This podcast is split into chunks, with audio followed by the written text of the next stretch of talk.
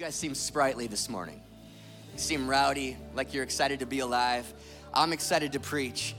So if you're as pumped for church as I am to preach today, then this is going to be a good day. Luke chapter 2, verses 6 through 14. This is the beginnings of the Christmas story. Here we go.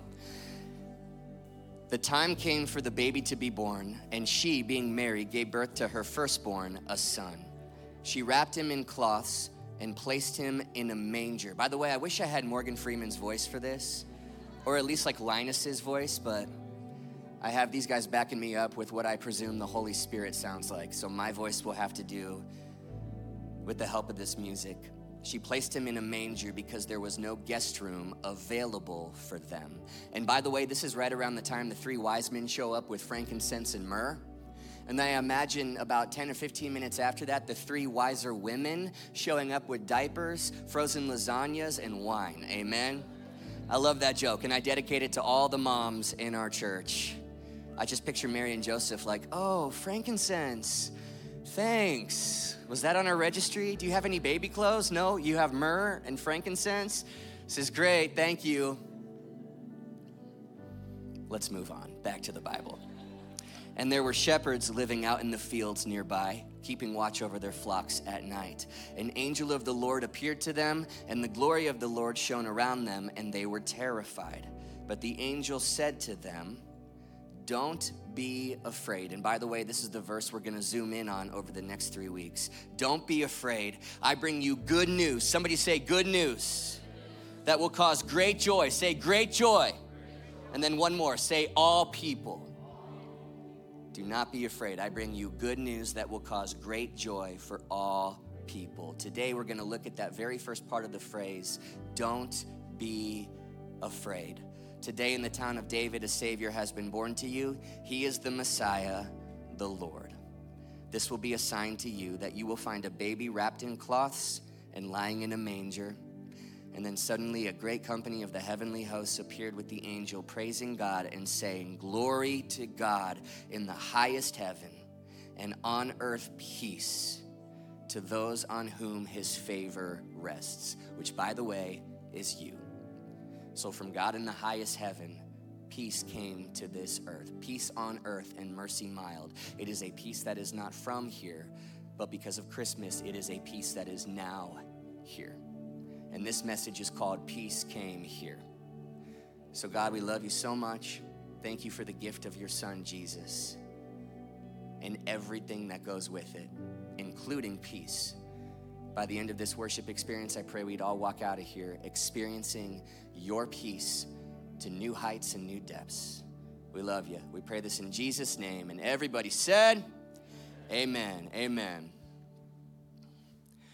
Do you, uh, do you remember the best Christmas gift you ever got as a kid growing up?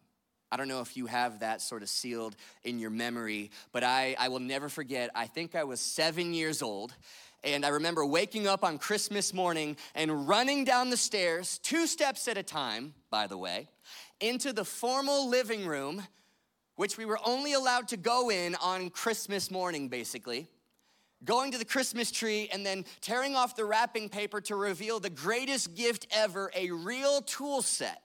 Complete, by the way, with a real hammer and a real saw. Just to reiterate, I'm seven, and my parents gave me a real saw. All right, is that irresponsible or just awesome? I vote awesome. They're watching right now. Mom and dad, I love you. However, the answer the answer to that question is going to beg a more important question when you hear the story. Am I the victim in the story that I'm about to tell or am I actually the culprit in the story that I'm about to tell? Because there was a 25-foot tree in our neighbor's yard. Just to put that into perspective, that's about the height of this ceiling. And in case you're thinking, I know where this story's going, you, are right. You do know where this story's going because in two hours of unsupervised fun, I took my Christmas present and I somehow managed to cut down the entire tree in our neighbor's yard. Once again, victim or culprit or lumberjack prodigy, you know? I'm leaning towards culprit because even as a seven year old, I have a vivid memory of sawing the tree and thinking, I shouldn't be doing this. I'm seven, but I know that. But here's a question Why is it that the most wonderful time of the year, which is supposed to be the most peaceful time of year, usually is not? This is the time of year that all of us sing one thing and yet mean and feel something completely different. All is calm and all is bright. Oh, yeah? Well, your son is using his Christmas present to cut down the neighbor's tree right now. Oh, it's a holly jolly Christmas. Oh, yeah? Well, a recent poll said 45% of Americans, if given the option, would opt to skip Christmas altogether. And stuff like anxiety, depression, substance abuse, suicidal thoughts, and physical sickness are at their peak in December. I mean, this is just, it's just reality. So I thought, let's just be honest about it today. I'm a pastor, and I feel some of that stuff too. And I think I now understand why my parents actually had that formal living room growing up because I never got it, but now I get it. So I just want to honor them and parents everywhere because as a kid, I never understood why we had this formal living room with a fancy couch and, and fancy pillows and perfect vacuum lines in the carpet. A living room that was, in fact, not for living, but for looking. Kind of like having fine china because you never know when the Pope's gonna stop by for afternoon tea. And that was sassy, but I feel this, okay? But I get it now. I, I, I get it. It makes sense to me because those things actually make you feel a little bit of peace. So, whatever your version of a formal living room is, those things make you feel a little bit of peace because when your son is cutting down the neighbor's tree, and when there's mud in the house, and there's baseball happening in the living room, and when there's a family feud and a million obligations, and the car's a mess, and there's financial stress, well, then you can steal away for a few fleeting moments in time, look at your formal living room, and think, we're gonna be okay. look at our perfect vacuum lines we're not crazy. Peace is possible for us, and peace really is a byproduct of perfection. If you're a perfectionist, I don't know, I, I happen to be a perfectionist at heart. The real reason you are is because you're trying to find peace at the end of the day, everything's being made perfect by you so that you can just tap into a little bit of peace in your heart because peace really is a byproduct of perfection. That is true. But might I suggest that if you're looking for peace and you're not finding it, it might be because you're looking in all the wrong places, i.e., your circumstances. So the holiday ham or the giving of the gift or the receiving of the gift and the reaction to the gift and the watching of this movie at this perfect time and the dinner time conversation and the financial situation. If my circumstances are perfect, then I can be at peace. But if your peace has prerequisites, then your peace is a house of cards. Because a perfect carpet is what gives you peace, then dirty carpet can snatch it from you if having everything go according to plan all the time, if that's how you get your peace, then one delayed flight robs you of your peace. Not having a white Christmas like the ones you used to know can rob you of your peace. I would argue that your desire for perfection is not bad. In fact, it kind of shows that you were made for it it shows you were made for perfection. I'm just saying you need a better source than your circumstances, and that is what's so amazing about Christmas. Because Christmas is the story of all the perfection you ever needed showing up in a manger wearing holy huggies in Bethlehem 2,000 years ago.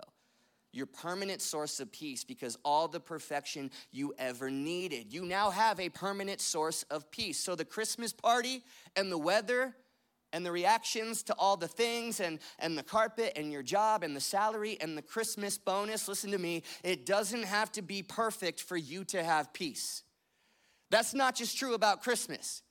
If you get that revelation just a little bit deeper into your heart, it will revolutionize every season of your life. It does not have to be perfect for you to be at peace. What Christmas means is that you have everything you need right now to experience peace. Why? Why? Because peace came here. Peace came here. That's the point. It's no longer there, around the corner. Maybe I'll get to it if I. No, peace showed up in the form of an infinite infant named Jesus 2,000 years ago. And point number one about peace is this peace is a promise. Peace is a promise. So the Old Testament is full of a bunch of prophecies and promises that Jesus fulfilled in the New Testament. One of those um, was given by the prophet Isaiah 700 years before Jesus was even born. This is what Isaiah says in chapter 9, verse 6 For to us a child is born, to us a son is given, and the government will be on his shoulders, and he will be called Wonderful Counselor, Mighty God, Everlasting Father, Prince of Peace the Prince of Peace, here to give us peace. You know, the Hebrews had a much more robust, so to speak, word for peace than we do. We say peace, they said shalom. And shalom is a, a, much bigger word than just peace because it doesn't just speak about the absence of conflict, how we think about peace, but it also speaks to the presence of complete wholeness in its place. So, Isaiah prophesying the arrival of the Prince of Shalom was a really, really, really big deal. This word peace, I mean, you think about the word peace, it's a, it's a noun, a verb, it can be an adjective and an adverb. The Prince of Peace came here to establish peace by bringing peace peacefully because peace is a promise. And I'm saying the word peace a lot because I just think a lot of us could use a little bit more of it in our cultural moment. Because if I could just paint a little bit about our cultural moment this time of year to you, half of Americans report feeling more anxious today than they did last year at this time more anxious today than they did last year at that time. And that same study has proven the same results for the last 10 years. The American Psychiatric Association has recently said most North American teenagers today are living with chronic anxiety levels consistent with that of psychiatric patients from the 1950s. And so much of that has to do with our phones, unfortunately. Did you know Instagram this year is gonna make $50.6 billion? $50.6 billion. How do they do that? Because you didn't pay for Instagram. You didn't purchase to download that app. So, how are they making tens of billions of dollars this year? You might be thinking, well, I know how they're doing it. It's because every time I'm on Instagram, I see ads for literally everything I've ever wanted in my life. The pair of shoes I Googled yesterday, the Tesla I talked about, the Scottsdale vacation I thought about, like they're in my head. They know my thoughts. That's how they're making money is they're selling stuff to me. Nope. Just to be clear, they're selling you.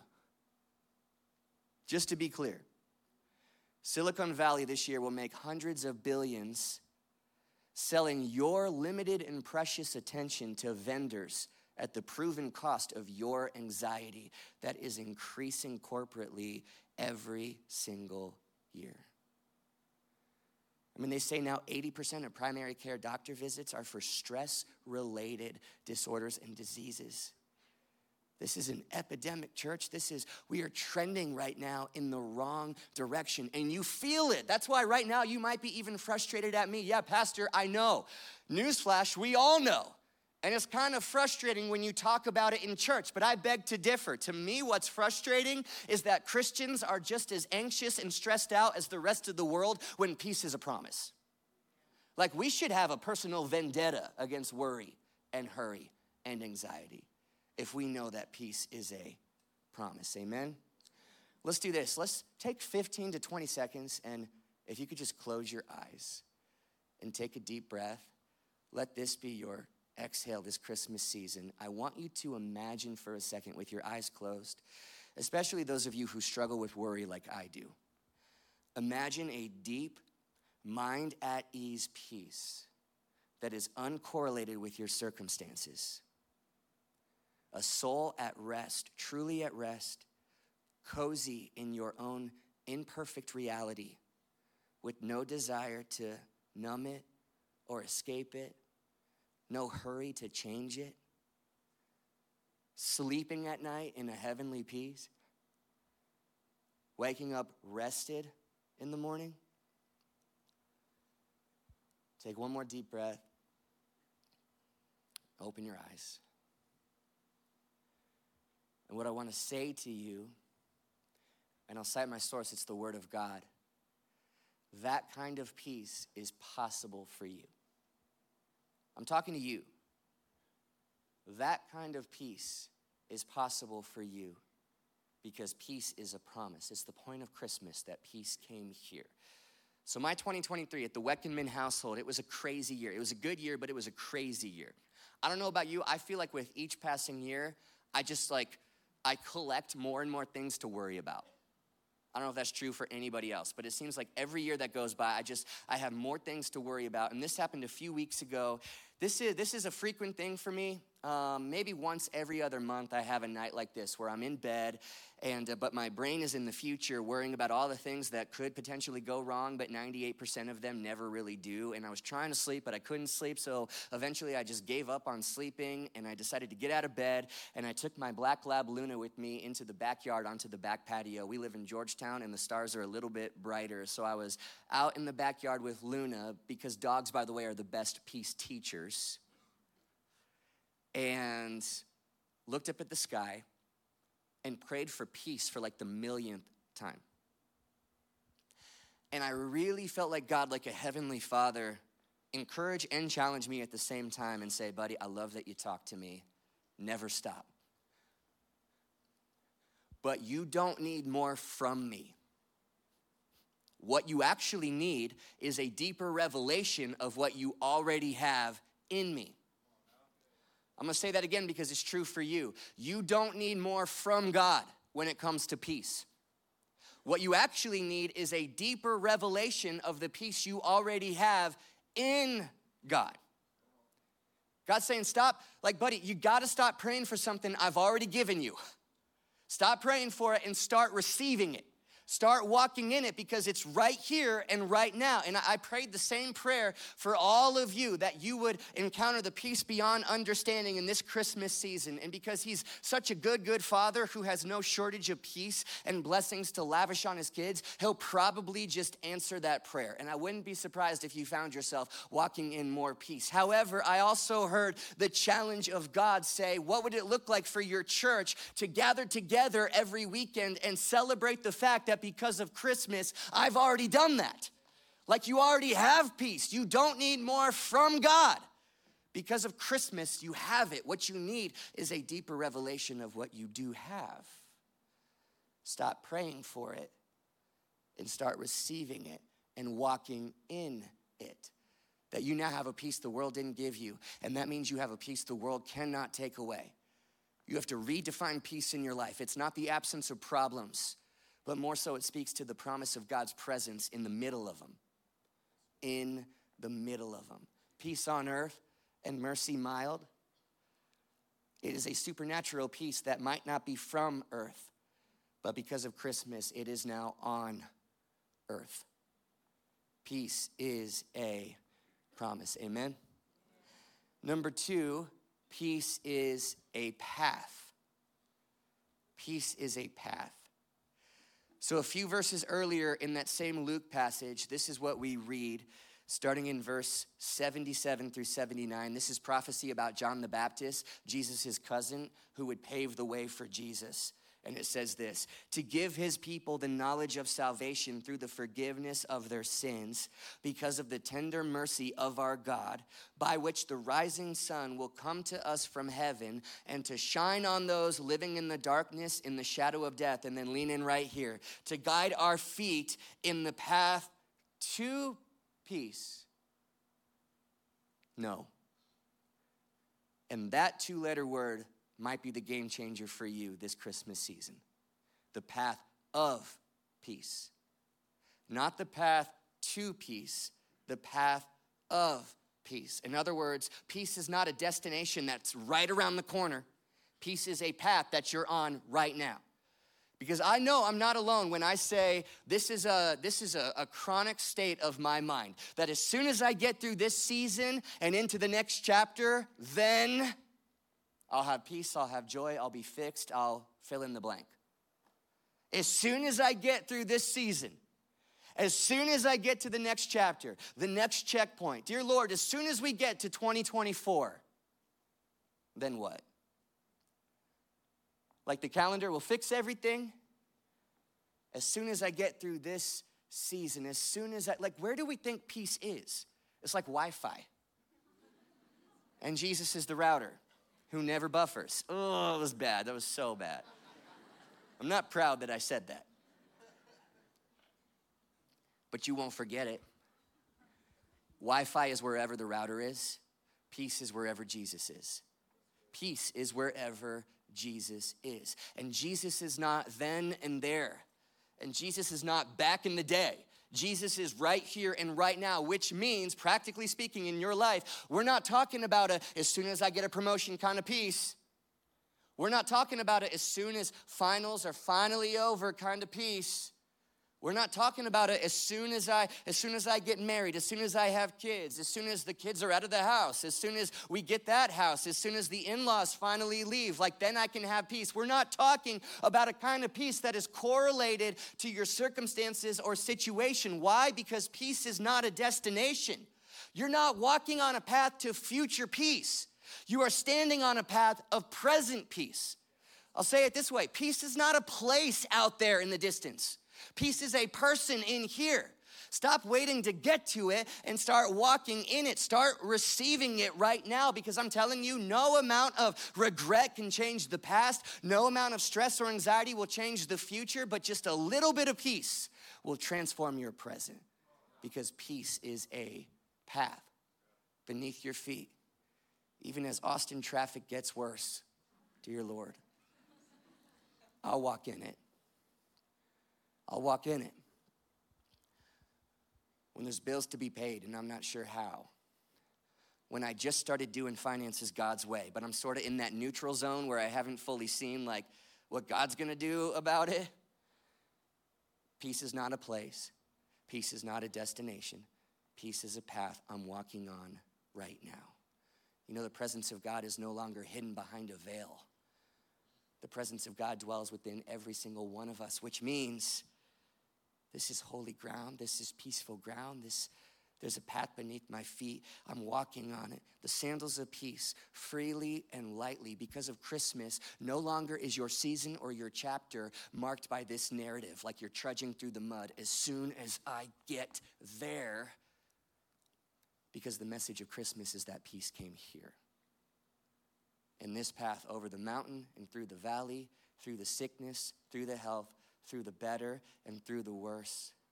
pieces of path. Maybe the, the best Christmas present you can give your family this year is for you yourself to walk into the house as a non anxious presence. I think every home could use that this Christmas. For you to show up and be a non anxious presence you sit down at the dinner table, you show up to the Christmas party with that kind of holy swagger attitude that goes, the, the presence of the living God dwells within me, the Prince of Shalom lives within me. So peace will be felt everywhere I go. You know, there's heaven that lives inside of you if Jesus is your Lord and Savior. I think far too often, man, we show up to, to a different room, a different party, a different situation, a different whatever, and the, the world around us affects the heaven within us and causes us to shrink back way too easily. I think it should be the opposite. It should be wherever you go, heaven goes with you. And you should walk into the room, and the world around you should be affected by the heaven within you. The world around you affected by the heaven within you because you understand peace is a path beneath my feet. Amen? And then finally, point three peace is a practice. Peace is a practice. The Apostle Paul says this Romans chapter 12, verse 2. He says, Do not conform to the pattern of this world. The world has patterns, and they're proving to not work do not conform to the patterns of this world. Be transformed by the renewing of your mind because you cannot have a peaceful life with an anxious mind. It all begins here. So be renewed, be made new, be transformed. Then you will be able to test and approve what God's will is his good, pleasing, and perfect will. Peace is a, is a practice. How do you practice peace? I would say with prayer, with praise, Pardon my nerddom, but I actually love science. I always have. Um, I don't think uh, faith should be afraid of it. I actually think the more we learn about science, the more it, it, science is just basically understanding how God designed it all. So the more we start to understand, the more it's like, God, wow, Wow. And, and science is beginning to catch up with the Word of God, which I love so much, especially like around the human brain. There's this word neurotheology. It's the study of neuro, your brain, and theology, a belief in God. Your brain essentially on a belief in God that you have a God who's a divine designer who divinely designed your brain with an ability to think about what you think about so that instead of living as a victim to your thoughts, you can claim victory over them and catch the bad ones and strengthen the good ones, which is why science is now proving that prayer heals your brain. Prayer heals your brain. Translation renews your mind. Thank you, Paul.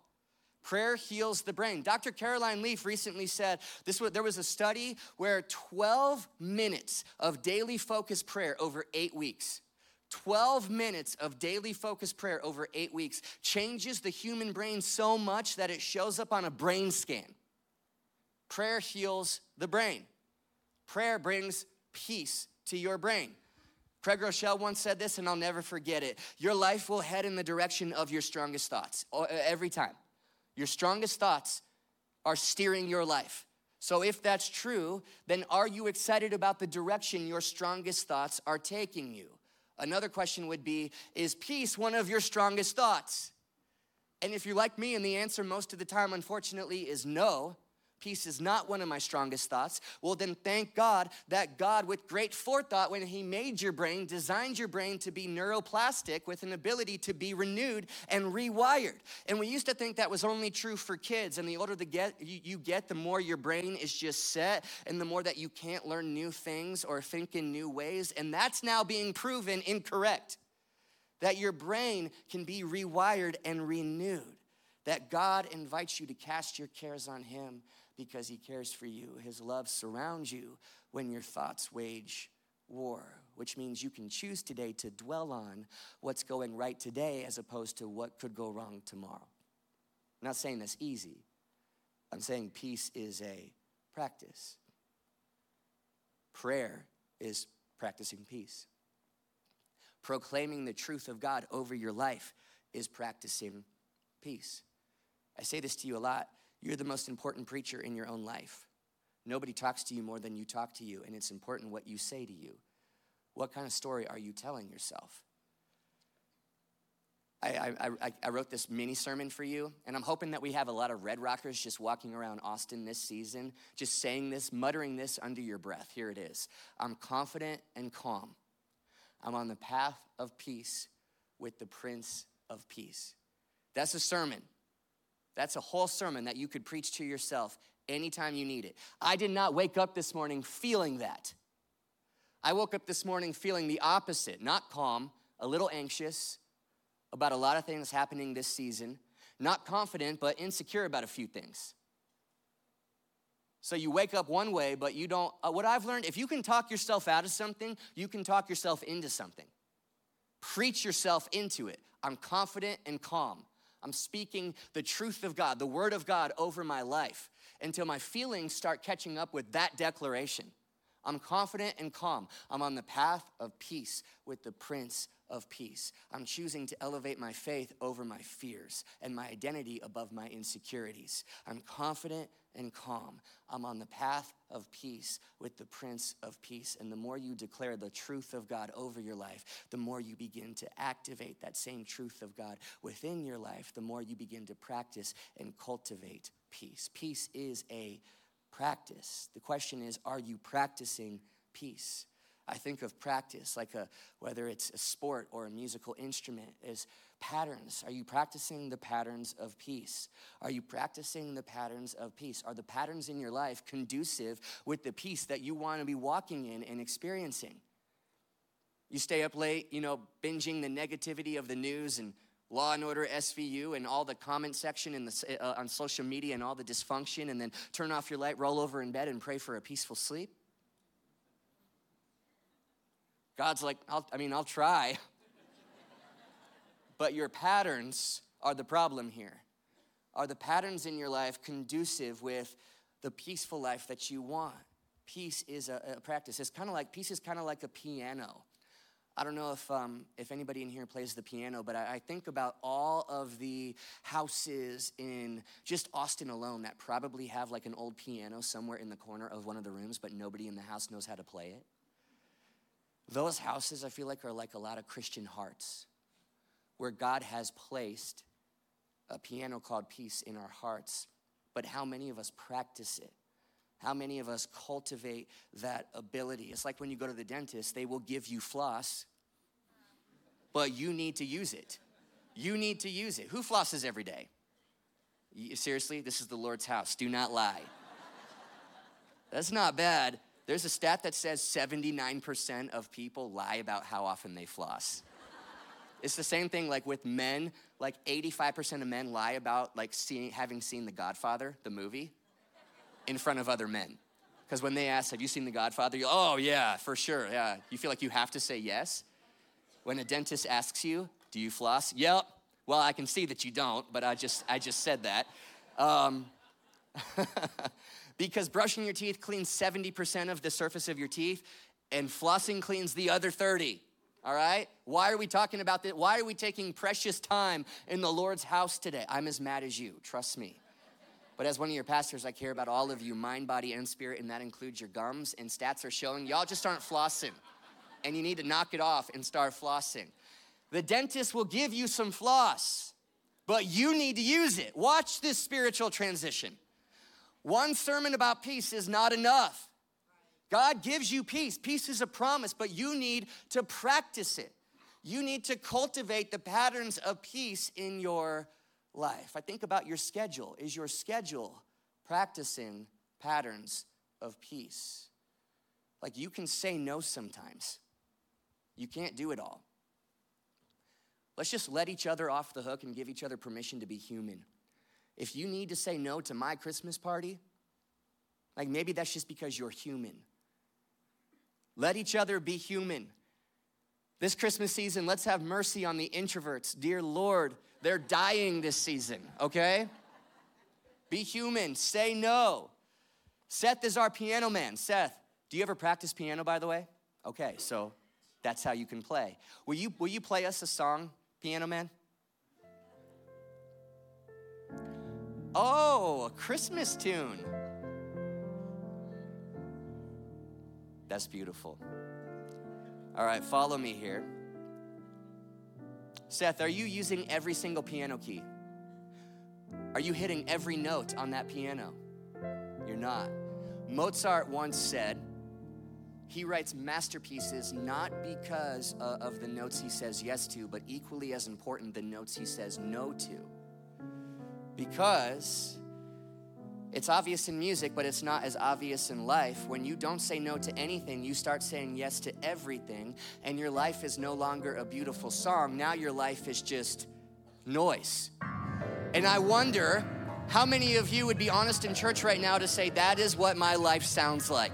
Welcome to my brain. Welcome to my soul. Welcome to my heart. I say no to nothing. I say yes to every single no because they're all important to me. I've got no rest. I've got no margin. My life is out of control. I'm hurried in my heart. I'm busy all the time. Okay, dear Lord, you can stop. That was wonderfully bad.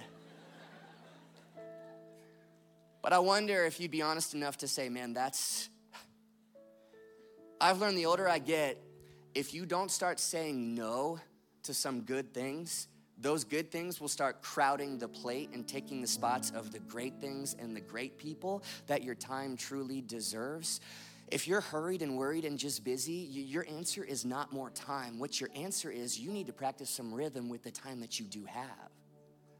I'll quote Jack Black from The Holiday, which I watched two nights ago and was inspired for this sermon illustration. What if you used only the good notes? He's writing a, a, song. Iris, Kate Winslet's character, is sitting next to him, and he says, "This is a this melody sounds like you." And then he looks at her and says, "I used only the good notes." So for your life, what if what if you used only the good notes in your schedule? What if you practice some patterns for peace? Like Eugene Peterson paraphrased something Jesus said in Matthew chapter 11 grace is the unforced, it's the unforced rhythms of grace. That's what Jesus, the Prince of Peace, came here to teach us. He said, Yoke your life to mine. My burden is easy. I'll show you how to take a real rest. Walk with me, work with me, watch how I do it. There's even a cadence to what he said. Walk with me, work with me, watch how I do it. Come and learn the unforced rhythms of grace. You don't need more time, you need rhythm with the time that you do have. Peace is a practice, much like a piano. Are you practicing the patterns of peace to cultivate that within your heart? Peace is a promise. You have all the peace you need. You don't need to pray for more from God. You need a deeper revelation today of what you already have in God. God's presence and everything that goes with it is right here, right now, all the time. It's us that can show up and physically be here, but not really be here in our hearts. So if you can be here, you will rendezvous with peace. It's a path beneath your feet. It's not waiting for you on January 1st, 2024. It's not waiting for you as soon as, as long as there's, a, there's um, any kind of as soon as in your life, the truth is, you're never gonna find peace because you're gonna be just thinking and under the impression it's a destination, it's a place out there just around the corner, and you're never gonna realize that it's actually a path beneath your feet if you would simply stop and realize it right now. And so, peace with God and the peace of God. That's what I'll leave you with peace with God and the peace of God peace with God being salvation. I think there's a reason all the angels in the New Testament, when they'd show up, the first thing they'd say to everybody is, Fear not, don't be afraid, peace be with you. I wonder if part of the increasing anxiety just in humanity over the years is just so many people at the end of the day, when you finally put your head on the pillow at the end of your day, you know deep down, I don't think I have peace with God this God that I know is real. I don't know where I'm going one day. I don't know about heaven forever. I don't know if He's in my life right now. I don't know. One of the greatest things ever said is what you believe about God is the most important thing about you. What you believe about Jesus, who Jesus is to you, is the most important thing about you. And then to follow that up, what you believe God believes about you is the second most important thing about you. And I would say what you believe about God, once you believe He is He's my Lord and Savior, here for relationship and not religion, here peace came here. I haven't outsinned His grace and mercy. He's got a plan for me, He's got a purpose for me. Jesus, I want that. That's when you feel peace with God.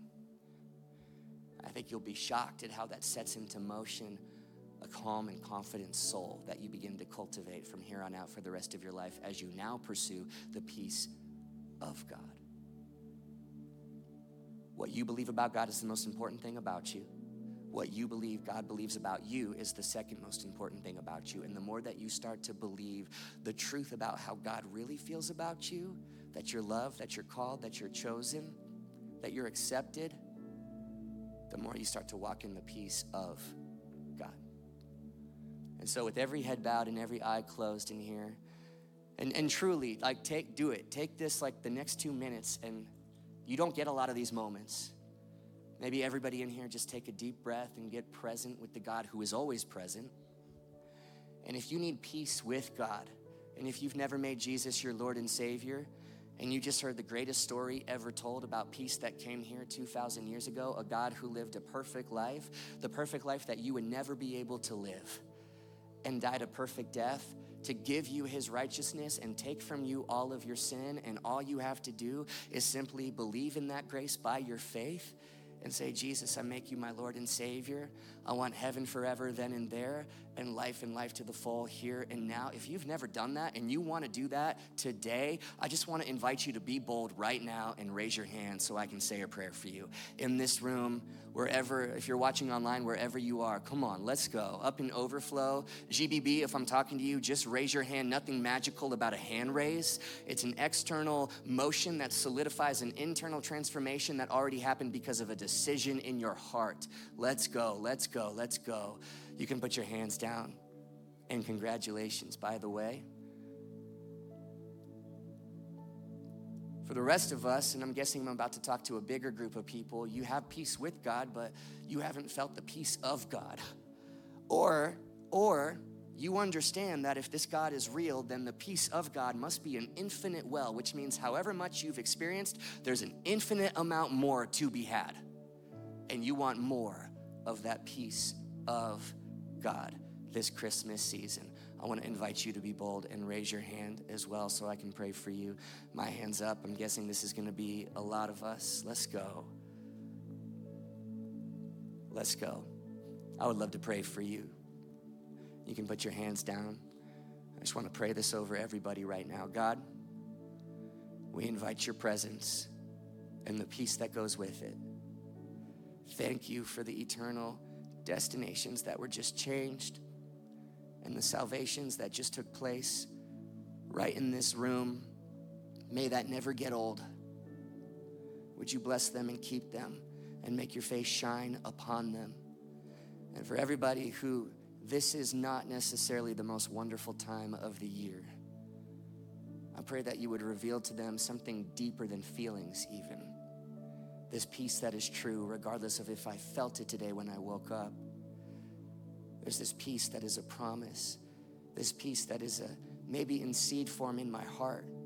But the more I simply realize what I already have been given, the more I begin to walk on this path that is peace and practice the patterns of it, the more I will begin to experience it. I pray that this community of people would be a non anxious presence in every room that we walk into. May the world be forever affected and changed by the heaven that's inside of every single one of us. In Jesus' name, amen.